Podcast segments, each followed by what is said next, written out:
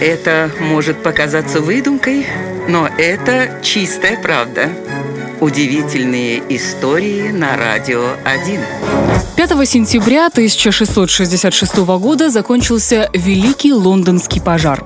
Кошмарная стихия пронеслась по городу и лишила крыши над головой 70 тысяч человек, а это без малого одна пятая населения Лондона. Когда огонь стих, погорельцы стали причитать и искать виноватых. Оказавшись на улице, люди требовали справедливости. Была даже создана петиция в адрес короля Карла II, и он на нее ответил, правда, несколько иначе, чем ожидали оставшиеся без крова лондонцы. Опасаясь, что потерявшие дома жители города поднимут восстание, Карл приказал погорельцам покинуть Лондон и обосноваться на новом месте.